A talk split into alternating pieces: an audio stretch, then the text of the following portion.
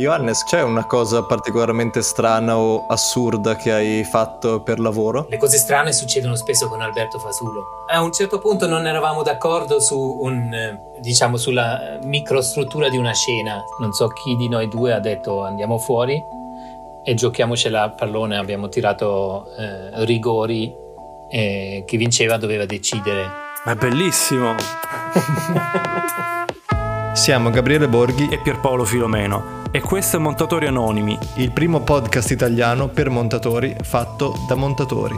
Chiacchieriamo con i nostri colleghi per sapere come l'altro ragiona quando monta una scena, come entra nella visione di un regista, se ha mai paura quando comincia un nuovo film e quali sono i segreti del mestiere che ha imparato negli anni.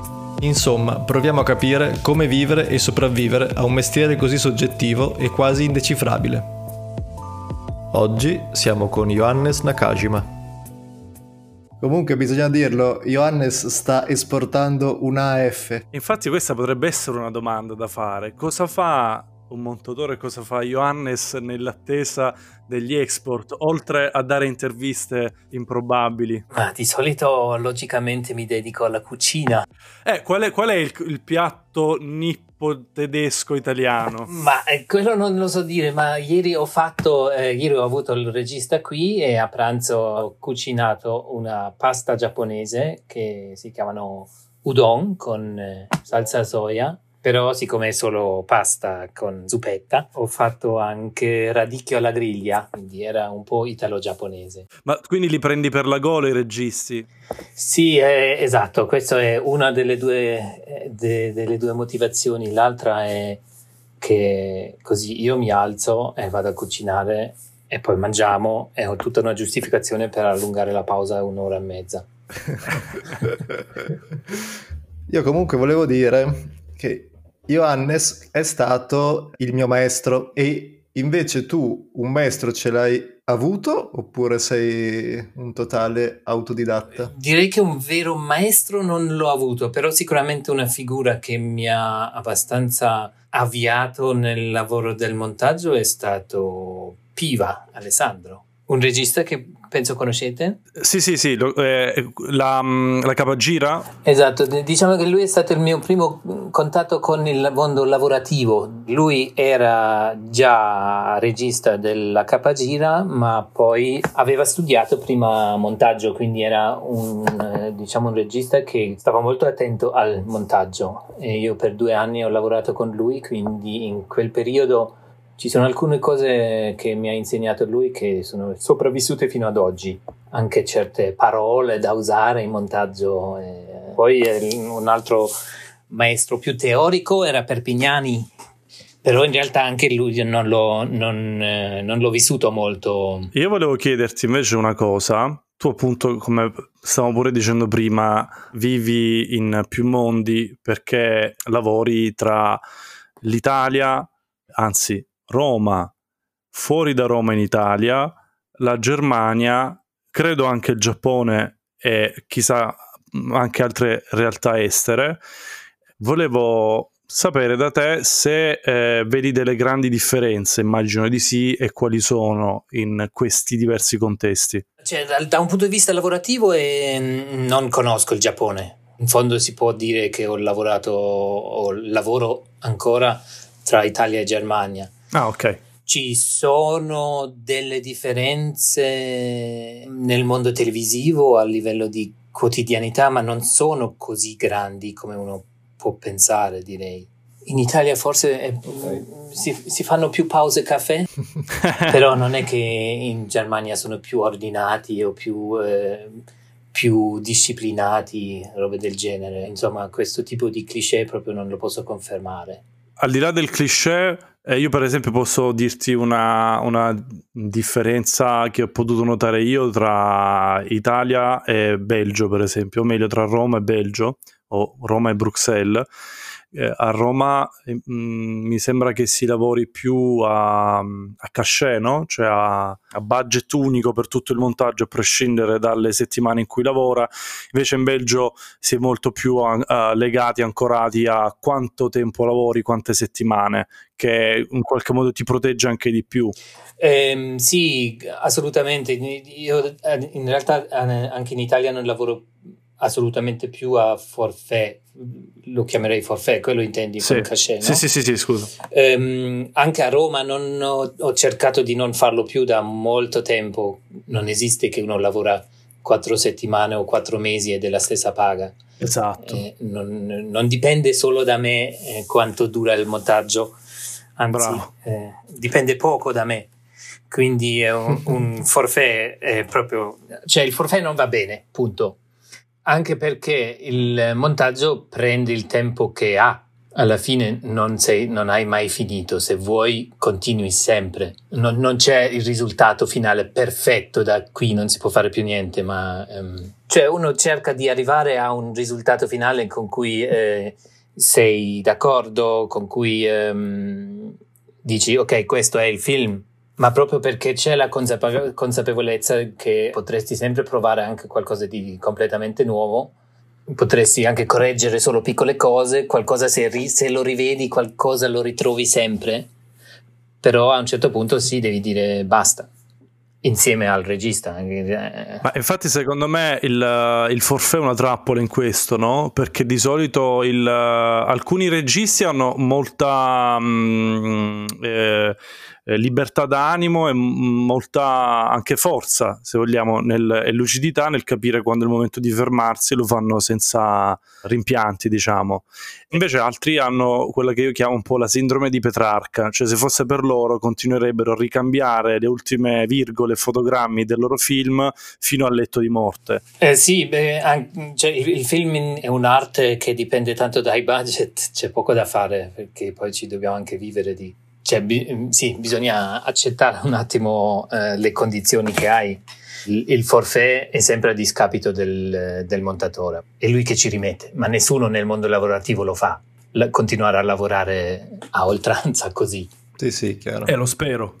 Eh, cioè, beh, è, è, proprio un modo di, eh, di pro, produrre che secondo me non va bene, non è giusto e non se ne parla. Ogni tanto ci provano anche qui, ma ehm, su questo sono categorico. No, non, cioè, certo, se poi arriva l'amico che fa il film autofinanziato e mi piace lavorare con lui e ho tempo tra due progetti così, allora facciamo accordi più personali in cui dico ok quanto hai? Hai questo? E va bene. È una specie di forfait ma è comunque con un limite massimo di tempo. Questo è il minimo che devo fare per proteggermi.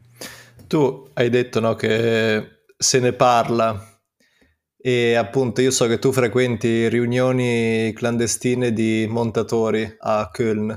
Di cosa Cos'è che piace di queste riunioni? Cioè, quali sono gli argomenti secondo te più interessanti?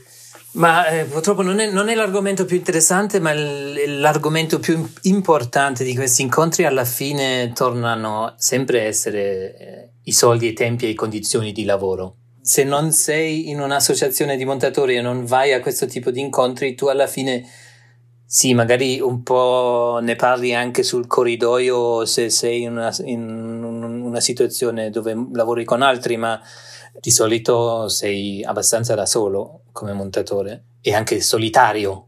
Poi il tema soldi è anche un tema di cui si parla poco. In più credo che anche il montatore sia come essere umano un po' uno che si arrangia, cioè che, che, si, che, si, che accetta delle cose, che eh, non è così forte nel, nel mettere i pali, io voglio questo, io voglio quell'altro, perché ha un altro tipo di approccio a, alle cose in genere e quindi ehm, finisci per non, non sapere né quanto puoi chiedere, per esempio, quanto devi dare e, e, finisci per magari non valorizzarti da solo. Per questo gli incontri sono buoni perché eh, c'è uno scambio, uno impara un po' come fanno gli altri e anche proprio apertamente cosa prendono, quanto prendono gli altri, con quanti anni di esperienza, con quante conoscenze extra. Sì, alla fine finiamo sempre per parlare di queste cose. Tu hai detto una cosa che a me interessa molto. Secondo te, quindi, esiste un tipo umano di montatore e quali caratteristiche ha? Io un, un po' credo di sì. Un po' eh, riconosco spesso, diciamo, delle mm, caratteristiche che ci accomunano. Però è anche facile cadere nel cliché, anche lì nel, nei luoghi, cioè di, di eh, come si dice, generalizzare le caratteristiche potrebbero essere, non siamo persone con un, con un ego che deve apparire troppo, siamo persone che eh, accettano di non avere i fari puntati su di noi. Mm-hmm mi potete subito contraddire che per voi non vale questo, può essere. Guarda, io sono un tipo abbastanza egocentrico e quindi per me per esempio il montaggio è quasi una terapia perché volente o nolente sei obbligato a, a dover ridimensionare il tuo ego e poi c'è una cosa, come dire, concreta che è il fatto che tu per almeno otto ore al giorno stai ascoltando per forza delle persone senza poterle interrompere o parlargli addosso senza che loro possano ascoltare te. Quindi e già questa è una bella terapia. Tu come ti trovi, Johannes? Sei eh, comunque di carattere, ti ci trovi già perfezione o eh, devi fare magari, come nel mio caso, un po' un piccolo sforzo per entrare in questo pano di ostetrica e, o comunque di, di, di ridimensionarsi un pochino? Eh, sì, mi devo ridimensionare, mi, de- cioè, mi devo, eh, no, mordere la lingua possibilmente mai, ma ehm, perché il confronto è proprio l'importante ma devo sempre stare attento a rimettermi in, questione le mie convinzioni e le, le, i, i, miei punti di vista, le mie opinioni, li devo rimettere in gioco continuamente per, per fare il bene del film. Quello conta, non il mio ah, questa idea eh, mi piace così tanto che adesso la voglio assolutamente realizzare. Questo devo ev- evitarlo, questo tipo di motivazioni che ci sono, che arrivano sì, poi eh, bisogna avere, noi montatori dobbiamo avere anche la pazienza di gestire personaggi dei registi eh, o produttori o chi incontriamo. Dobbiamo essere un po', eh, no, psicologi no, ma do- dobbiamo sapere gestire quelle persone e in, in questo è importante che dobbiamo un po' fare un passo indietro noi. Secondo me un po' è così. Io per esempio ti ho visto essere sempre lavorare sempre insieme al regista. Fai sempre così oppure ti piace anche lavorare da solo? Dipende più che altro da, dalla persona con cui lavoro. Se è una persona con cui ho eh, veramente scambio sul tema, sul film, è, è fantastico. Se poi è anche una persona simpatica con cui mi trovo magari non solo a livello lavorativo, cinematografico, ma appunto a livello personale allora è ancora meglio, allora mi piace proprio tanto lavorare con qualcuno accanto. Però se ho accanto una persona con cui non riesco ad avere uno, un dialogo serio, che capita anche quello, che praticamente non ci capiamo, che ogni volta io devo far vedere una soluzione, ma non posso spiegarla, non posso discutere in teoria sulle possibilità dei materiali, della scena, cioè, certi registi riescono meglio a rispondere solo quando vedono un risultato. Mm-hmm, sì, sì, sì. No? Sì. E con loro è meglio che appunto se ne stiano un po' in, da qualche altra parte, allora lasciami lavorare da solo. Però sono i, sono i lavori che, che, mi piacciono meno perché chiaramente aumenta anche la possibilità che io faccia delle cose che poi non piacciono e che devo rifare, eccetera. Ma ribaltando invece la situazione, no? E mantenendo questo doppio binario di comunicazione verbale e comunicazione non verbale, come fai tu per entrare nella visione di un regista che magari ancora non conosci perché non ci hai mai lavorato o anche che conosci? Cosa fai? Cosa chiedi? Cosa chiedo? Chiedo tanto, questo è probabilmente, cioè, cosa, chiedere, cosa chiedere dipende sempre dal progetto e dal materiale, e da, ma um, è proprio il fatto di chiedere tanto, di fare tante domande sul materiale, su, eh, e allo stesso tempo di mia iniziativa di, di, dire, commentare tutte le cose che percepisco vedendo il materiale. Di solito sul, sul materiale, cioè eh, come può avvenire un, un, primo incontro con un regista o una regista che, che non conosco di solito si parla del progetto, eh, magari vedo qualcosa di, che, che, ha fatto, che ha già fatto, anche questo mi aiuta un po' per capire come, cioè che approccio ha al, al film. E poi ehm, finito di parlare poi sul progetto e sulle teorie che, che, è una parte che io piuttosto accorcerei perché non è con quello che io posso lavorare, io posso lavorare solo con i materiali. E esatto. quindi ehm, il vero contatto inizia su, uh, sopra i materiali, di fronte ai materiali. E lì appunto Commento mentre visioniamo, commento cos- subito quando mi piace qualcosa, quando noto qualcosa di particolare, che, che atmosfera mi, mi, trasmette, che eh, sentimenti provo. E chiedo al regista di verbalizzare cosa gli piace del materiale, cosa, cosa gli sembra importante, quali sono aspetti invece che non gli piacciono, che non ritiene tanto eh, riusciti? Sì, direi così ci si, ci, ci si avvicina e poi eh, parlando durante la pausa del caffè di tutt'altro si, eh, si riesce a capire quell'altra parte personale, cioè ogni aspetto è importante, non solo quello del progetto, ma anche, che ne so, a livello politico come funziona, a livello psicologico, di cer- cerco di capire il più possibile, insomma. Restando sempre proprio all'atto più pratico del montaggio. C'è qualche tipo di scena, qualche tipo di montaggio che, che ti piace particolarmente fare? Cioè che, che quando diciamo devi, devi, farlo sei proprio contento? Um, no, no, non potrei dire che c'è una cosa in particolare che mi piace. A me piace variare. È proprio una, una delle cose che mi piace del mio lavoro e su cui sto anche molto attento di di fare cose diverse e quindi di avere possibilmente sempre un, nuovo tipo di un approccio sempre un po' diverso, un po' variato.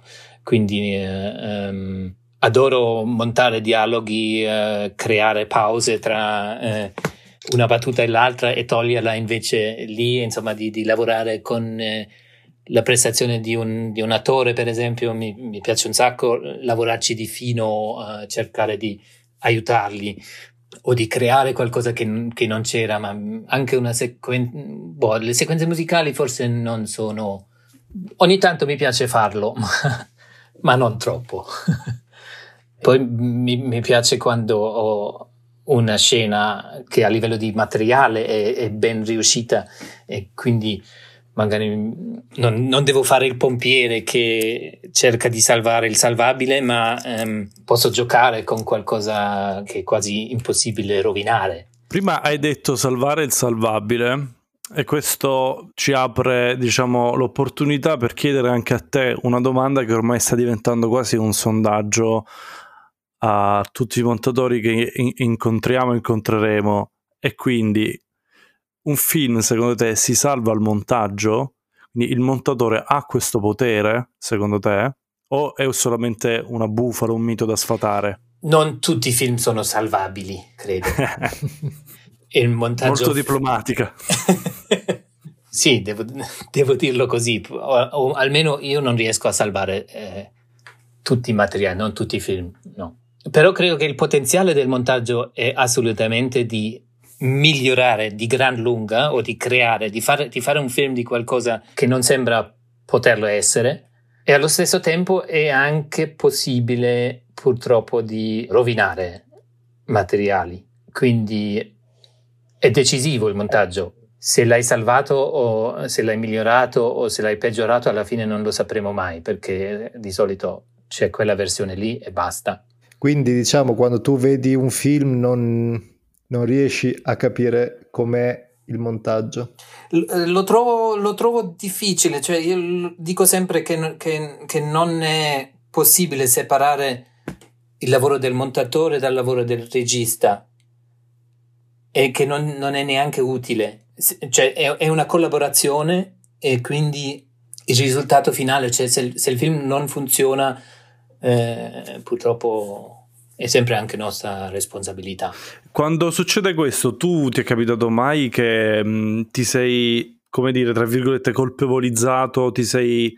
Eh, quando qualcosa non va, no? Poi la responsabilità secondo me non è mai solo né dell'uno né dell'altro, ma come dico spesso, è un triangolo, diciamo, perché c'entra sia la materia e poi anche appunto il montatore e il regista. Però appunto qualche volta le cose spesso magari in una fase del film, non come risultato finale, non vanno come ci si aspetta e ci si può demoralizzare o ci si può chiedere ma, ma questo ma fa, sto facendo il lavoro giusto o sono proprio un incapace nel montaggio e, e sono qui per sbaglio. Non so, ti sei mai trovato in una situazione del genere tu? Continuamente. Lo dicono tutti. no, questo mi succede effettivamente, sì, è importante mettersi, mettersi in dubbio.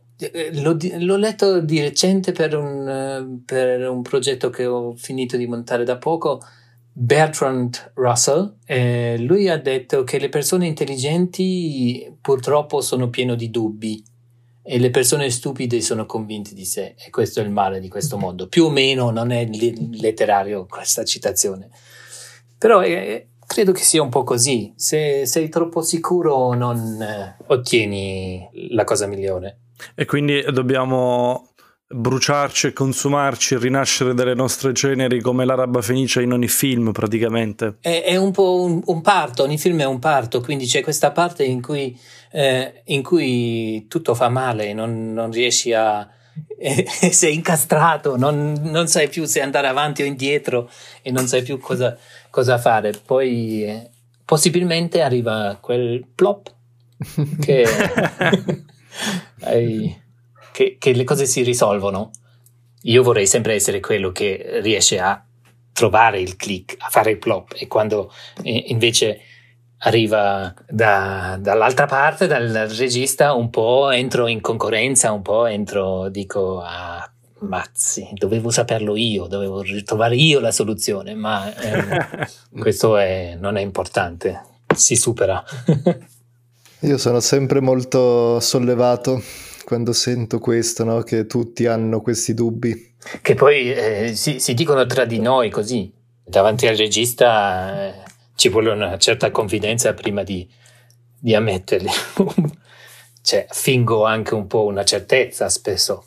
Eh, ma inter- lo sai che è interessante questa cosa? Perché tu sostanzialmente hai difeso un tuo sentire, un tuo feeling, un tuo, una tua visione che avevi sul da farsi, diciamo, però a livello di eh, dialettica mh, utile poi è un po' delicato questo, questo retromarcio, questi cambi di direzione, quando un attimo prima stavi sostenendo che assolutamente questa cosa qua, fidati che è importante, se la togliamo questo adesso poi eh, succedono... E quindi poi un attimo dopo, come se niente fosse, viene meno.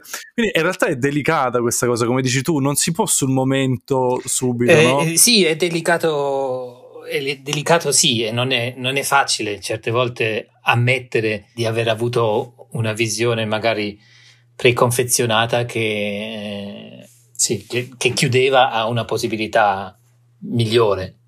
Lì però di, dipende anche sempre molto dalla persona che hai accanto. Se hai un, uno accanto che poi infierisce, allora piuttosto insisto su quel, sul mio errore che, che ammettere di nuovo, di ammetterlo di nuovo.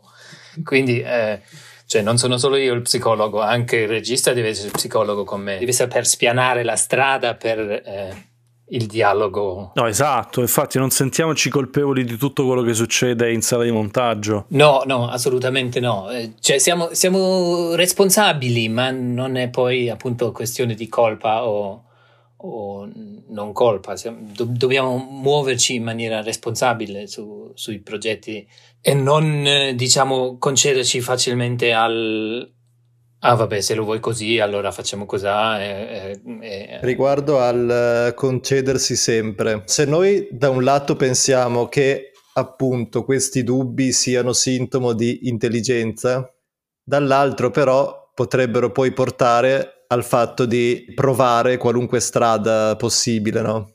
Chiaramente questo è, è, è proprio impossibile perché le, le, strade possibili sono tendenti all'infinito in pratica, no? E per cui io spesso mi, mi chiedo, ma dovrei impormi qua e dire di no a questa determinata richiesta perché è palesemente una cazzata?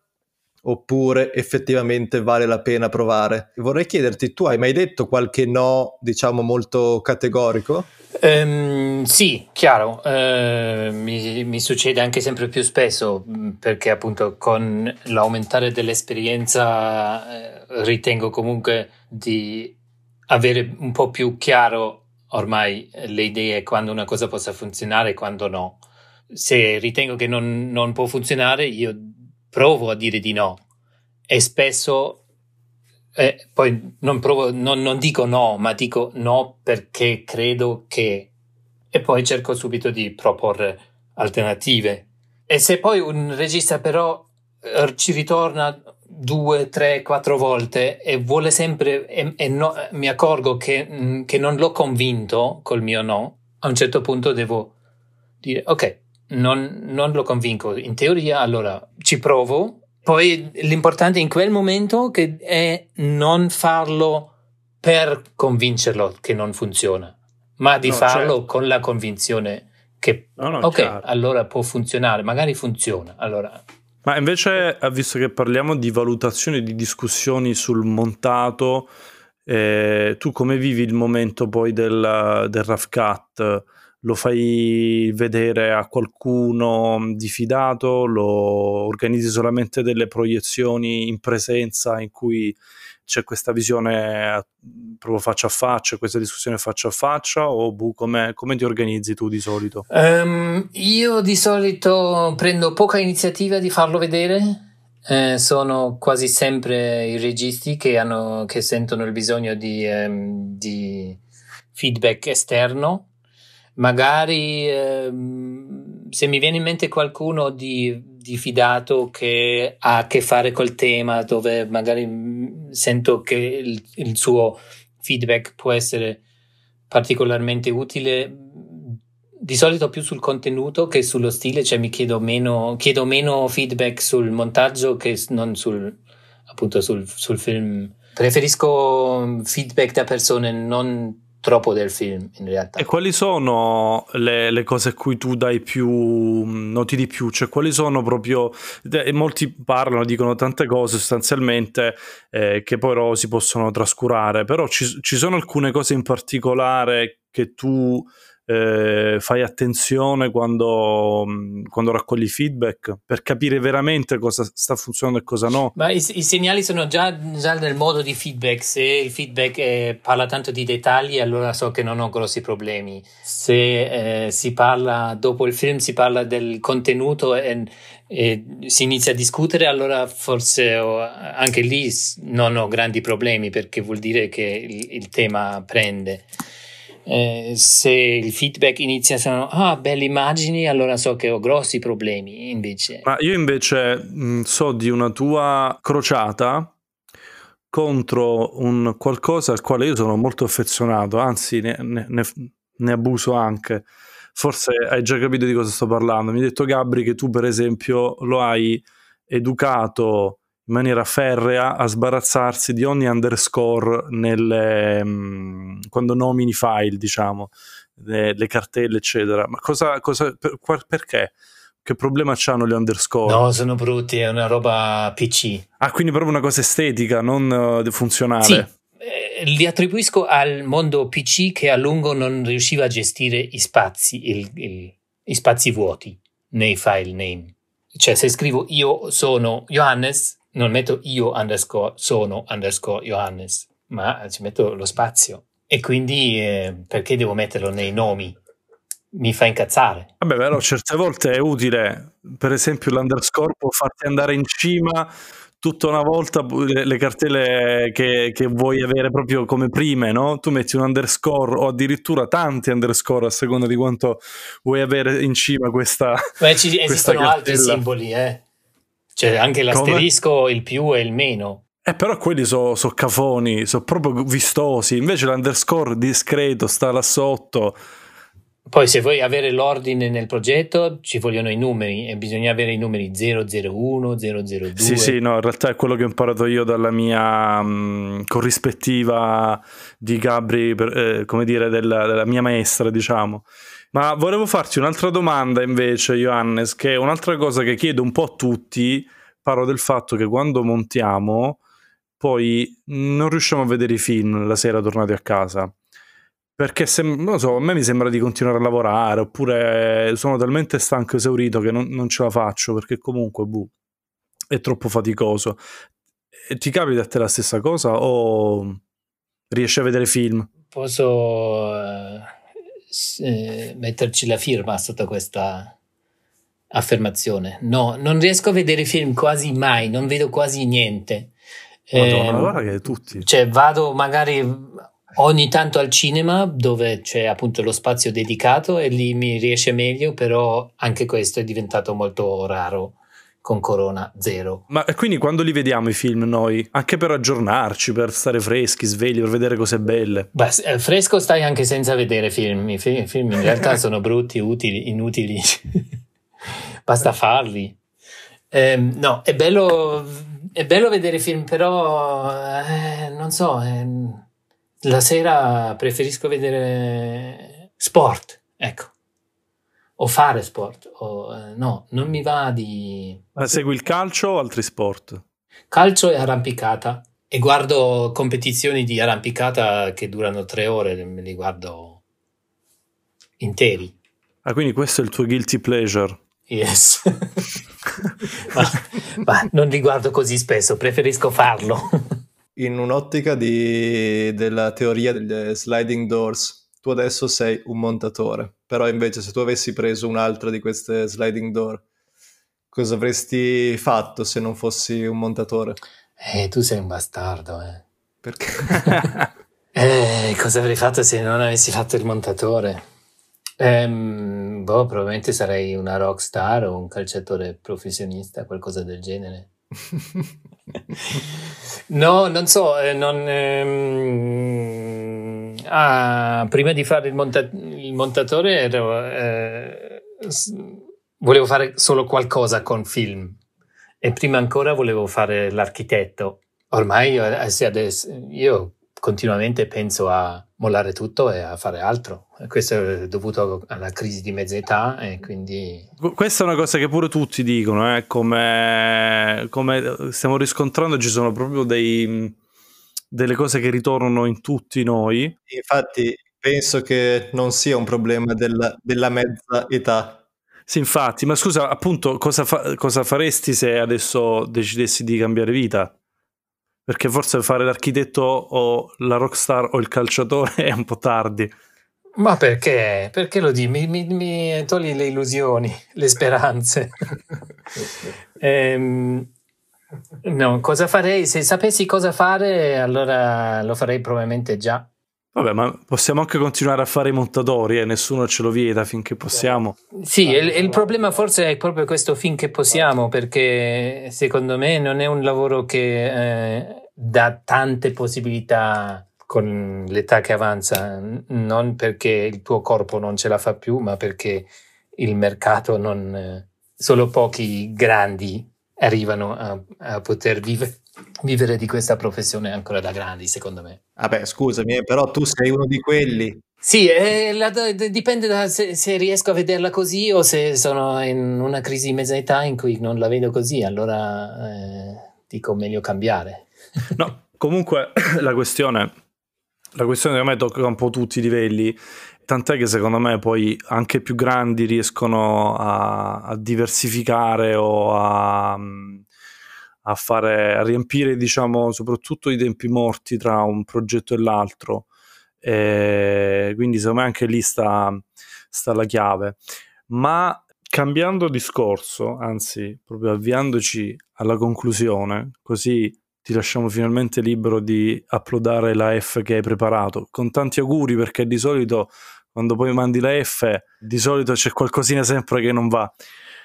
Prima parlavamo del fatto che ogni film ci sembra appunto di, di morire in qualche modo, comunque di bruciare tutte le convinzioni che abbiamo e di dover aggiornare un po' il sistema. Però dopo tutti questi aggiornamenti, dopo tutte queste messe in discussione di quello che pensavamo di aver imparato su come si fa il montaggio, c'è qualcosa, una, una regola che resiste o che comunque tu ti porti in ogni film che vuoi adesso lasciare a, ai tuoi colleghi o ai, a chiunque poi ascolterà questo podcast? Una regola eh, che m- mi sembra sia universale. Eh, qui mi sembra di dover dire qualcosa di proprio intelligente e mi viene difficile. no, ehm, dai, il consiglio per il futuro è di staccare le 6. Ci proveremo. Grazie mille, Johannes. Montatori Anonimi è un podcast di Gabriele Borghi, Pierpaolo Filomeno e Beppe Leonetti. La sigla è di Sacco Chiaff. Trovate Montatori Anonimi anche su Instagram e Facebook e su www.montatorianonimi.it. Vi ringraziamo per averci ascoltati e a presto per una nuova chiacchierata.